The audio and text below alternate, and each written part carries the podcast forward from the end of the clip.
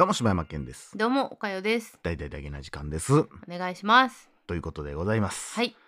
あのー最近また男は辛いよ。はい。もう一回またト一から見てるんですけど。おお前も見てましたね。見てたけど途中で止まってあそっからそうなん見てなかったけど123作まで行ってそこで止まったんかなあれってシリーズはどのぐらいあるんですか？一番新しいやつも入れたりその再編集版みたいなのも入れたり50作。えー、50は50話っていうかまあ50作やな映画やから。ああははははそう。あえあれ全部映画なわけじゃないでしょ？全部映画。一から？えっとねほんまは最初はテレビドラマシリーズ。ああなんか北の国から的な感じや。北の国から映画化されてる。北の国からも最初テレビドラマシリーズであのあ後半スペシャルはもうスペシャルとかそういうのばっかりやったから。まあもともとはだから週え毎週何曜日にやってたのが24話あってそれがまたちょっとおもろい話やねんけどうん。もともとは渥美清さんがなんかな夫婦なんちゃらみたいなドラマうでん。結構すごい評判を呼ぶのよ。うんほんでそっからもう夫婦のオファーばっかり来るから、うん。でなんかフジテレビかなんかでそのドラマをやってて、うん。次何やりましょうってなったらフジテレビ的にはもう夫婦ものやりたいのよ。うんうん。もう夫婦のやつがおもろおもろってなってるから、うんでも渥美さんがもう夫婦はちょっともうやりたないわ俺って言い出して、うん。でその時渥美さんも引っ張りだこやからここで「いやうちは夫婦もので」って言ったら他のとこ行ってまうと思ったから「あなんかないかな」って言って渥美さんにちょっと相談したら「敵や」うん。みたいなのをやりたいんやっつって、うん。昔からそういうのを練習してんねやわしはみたいな話をしてそっから、えーその時新進気鋭の山田洋次監督に、うん。こんなんどうですか？みたいなって言ったら、最初興味なかったんけどなんか途中で興味持ち出して、うん。ちょっと渥美清さんと会ってみたい言って、うん。2人で2日間3日間ぐらい話してうん「男はつらいよ」ってテレビドラマシリーズが始まって、で1話から始まって24話あんねんけど、えー山田洋次監督がもうこれ以上やりたないと思って、うん。どうしたかっつったら最後寅さん殺そうってなってはいはいはいはい。ほんで最後の最後もうめちゃくちゃ唐突に、うん。寅さんが奄美大島に行って、うん。ハブに噛まれて死ぬっていう話うんになって、でなんかほんま何？月夜に照らされる寅さんが見てるわみたいな、うん。パーンパーンみたいな。な月に寅さんの顔がこううん。浮かんで終わりみたいなになっててんけど、おもろいね。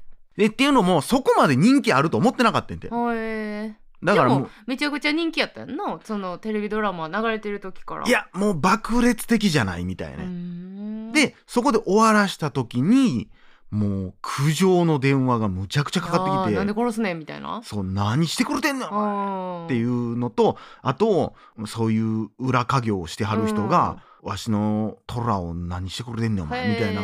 お前待っとけよそこでみたいな言われて、すぐ帰逃げたみたいな話とかもあったりするぐらい結構みんな大事に思ってはって、うん。でそこであこれはいやってしまったなと、うん。これはえらいことしてもうたんや思ってじゃあ映画で帰ってきますよっていうので、映画で帰ってこさしたみたいなお話。へいやこれーそのは映画うん。一発目帰ってくる理由は何やったんやろな？もうでも役者さんも変わってるからな。え？でも渥美さんやろ？渥美さんやけどそのさくら、うん。えー妹役とかは倍賞千恵子さんじゃないねん、あそうなんや。ドラマ版はね。あ言ったら最初違そう。うの？そうドラマ版は倍賞千恵子さんじあゃないねん。あそうなん。やしそのドラマ版ってもう1話と最終話以外全部データ消えてるからもうないねん存在せえへんねん今。そうなんや。から今見れんのはあその言ってる1から50の1はちゃうんやもそうもう24はもう言ったらなかったものまではいかへんけどリブートに近い感じ、うへえ。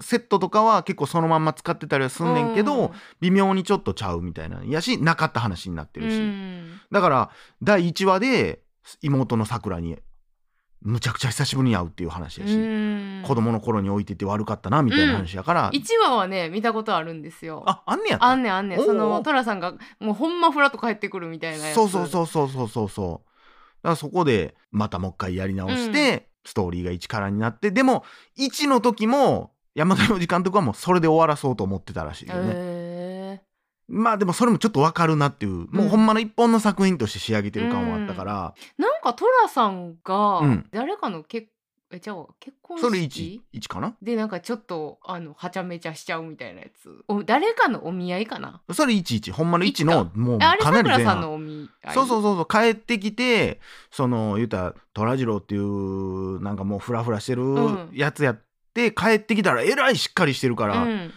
あこれは立派になって帰ってきたんやなと思って、うんみんながなんか「おうなさくらお前お見合いお兄ちゃんなやっぱ実のお兄ちゃんいた方がええやろ」っつって言ったら、ボロが出てきて、みたいな。ほんでもうむちゃくちゃなってお見合いがなくなってしまうみたいな。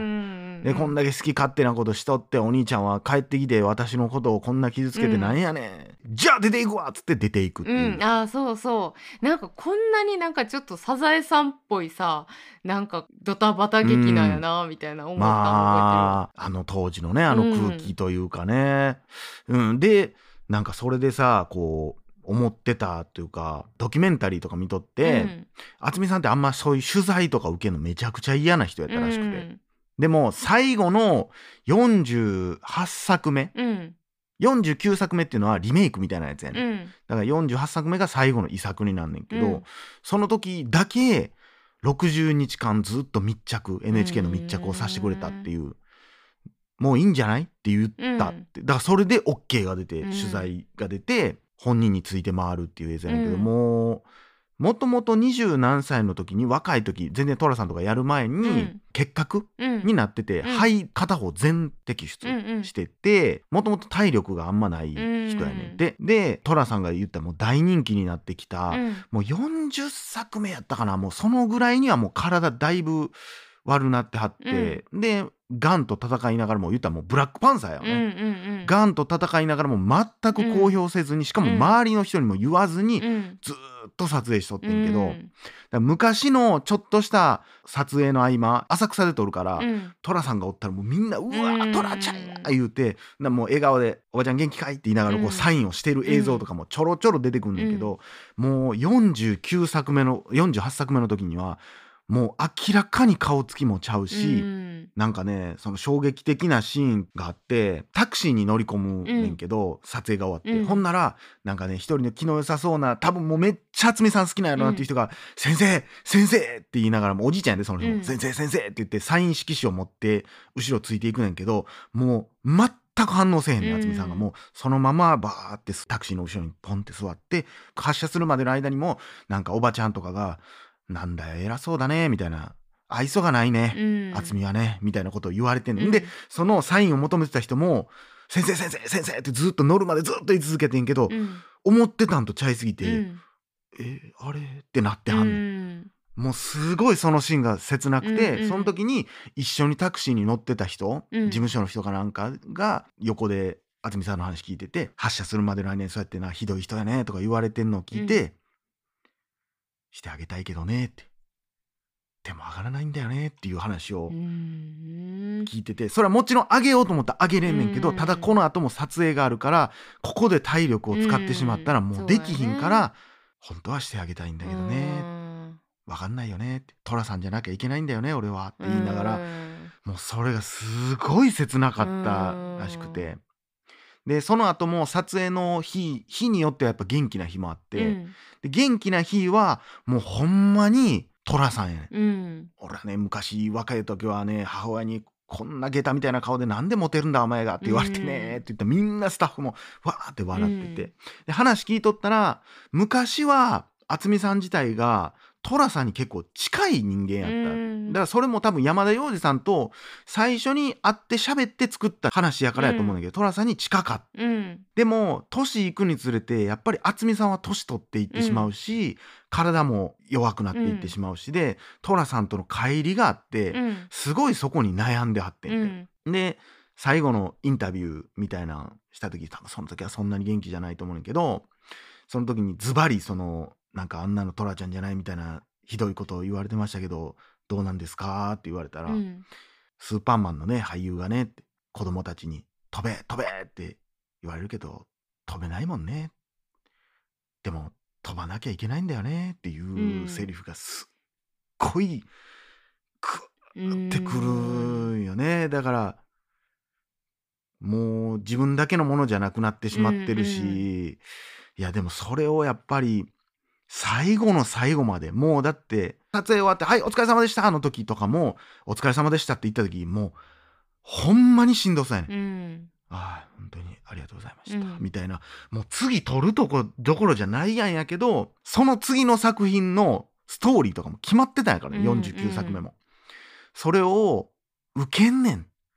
普通もういやもう無理ですと。うん。それは前の時に言ってた話やけどいつまでやりはるんですか寅さんをって言われた時にいやこれはもう僕の一存で終わらせれるもんじゃないからっうんて言ってはってんけどそれをあっこまで最後の最後まで生き抜いたうん。人っていうのはやっぱすごいなと思って、うんもういやそらな知らんで言ってるからさその、うん。来たおばちゃんとかもさ「ひどい男やねもう天狗やね」とか言われててるけど、それを一心に背中で受けてうる初見さんがすごいなと思って。ある意味だからもう役者としてのプロ意識すごいな。すごい。しやっぱりまあやりたかったことでもあるんやろうけど人としてもだで最後山田洋次監督がそのお葬式かなんかで、うん日本中の不幸を背負背負わしてしまって本当に申し訳ありませんでしたうんみたいなことを言ってはんねんけどうん。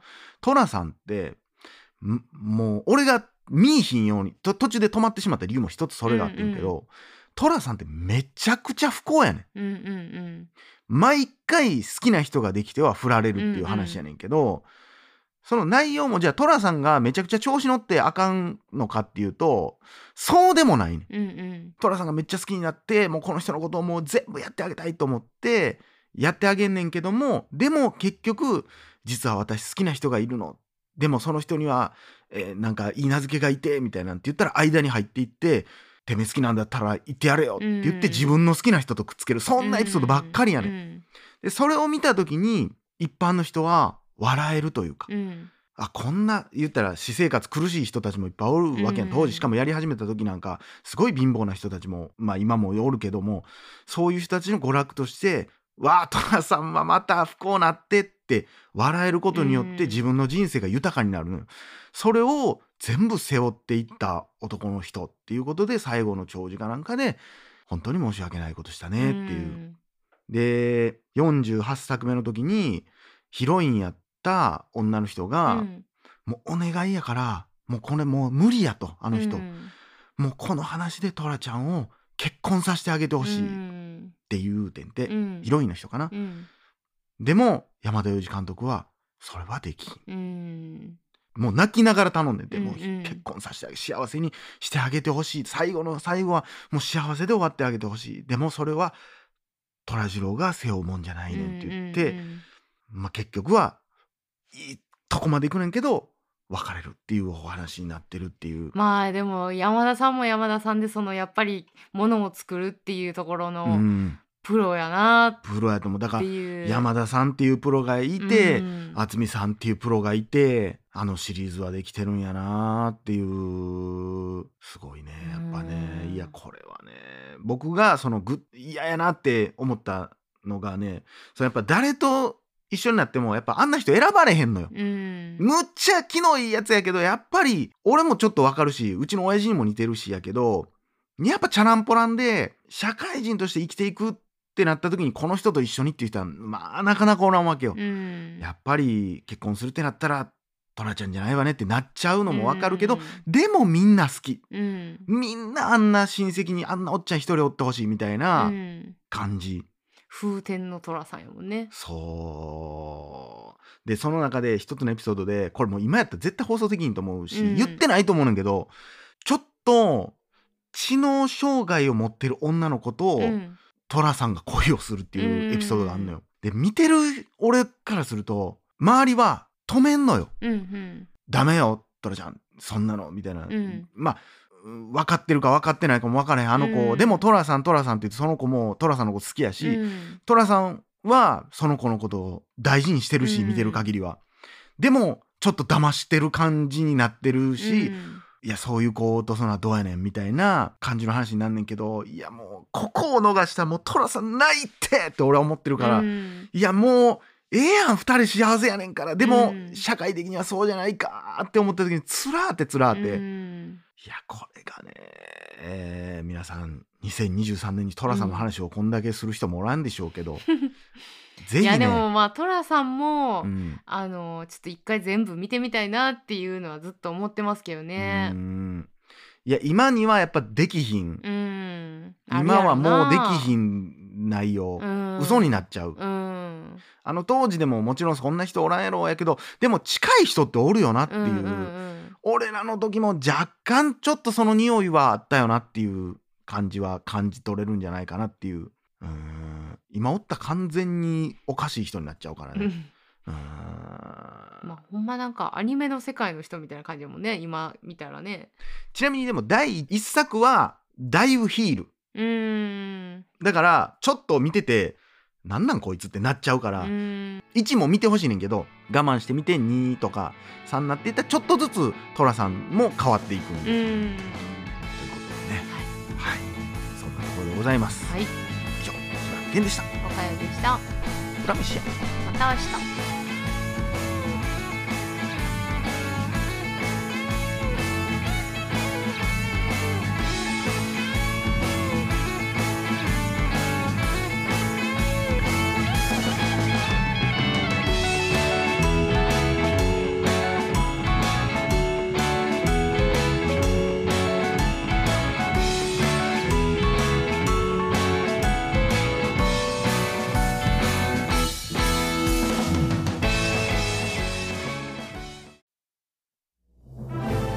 你仲計仔啊，統計頭講開成大々だけな時間フリーをお聞きの皆さん自動嘅嘢控制，你千公里睇控制我同意ダゲ啊！な時間初のサブスク你重改者，看天公不大々だけな時間プロを啊！配信しております嗱，重改者我仔，有咗好多数時錢我間にも及仔啊！ぶ過去のスペシャル音源や最新エピ啦！ソードをいち早く聞くことができます你重我重現先㗎！ぜひご入会ください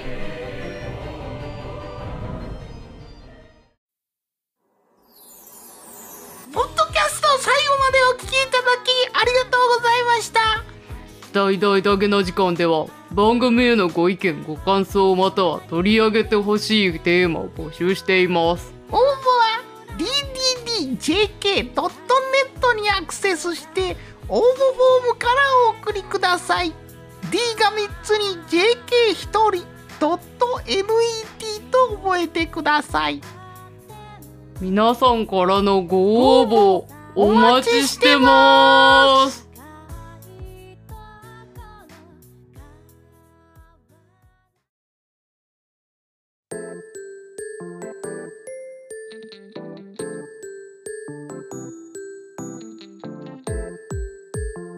私はおかよ。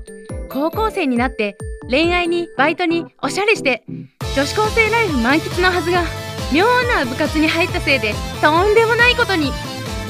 青春ラブコメディチャンネル登録学園。マジありえない。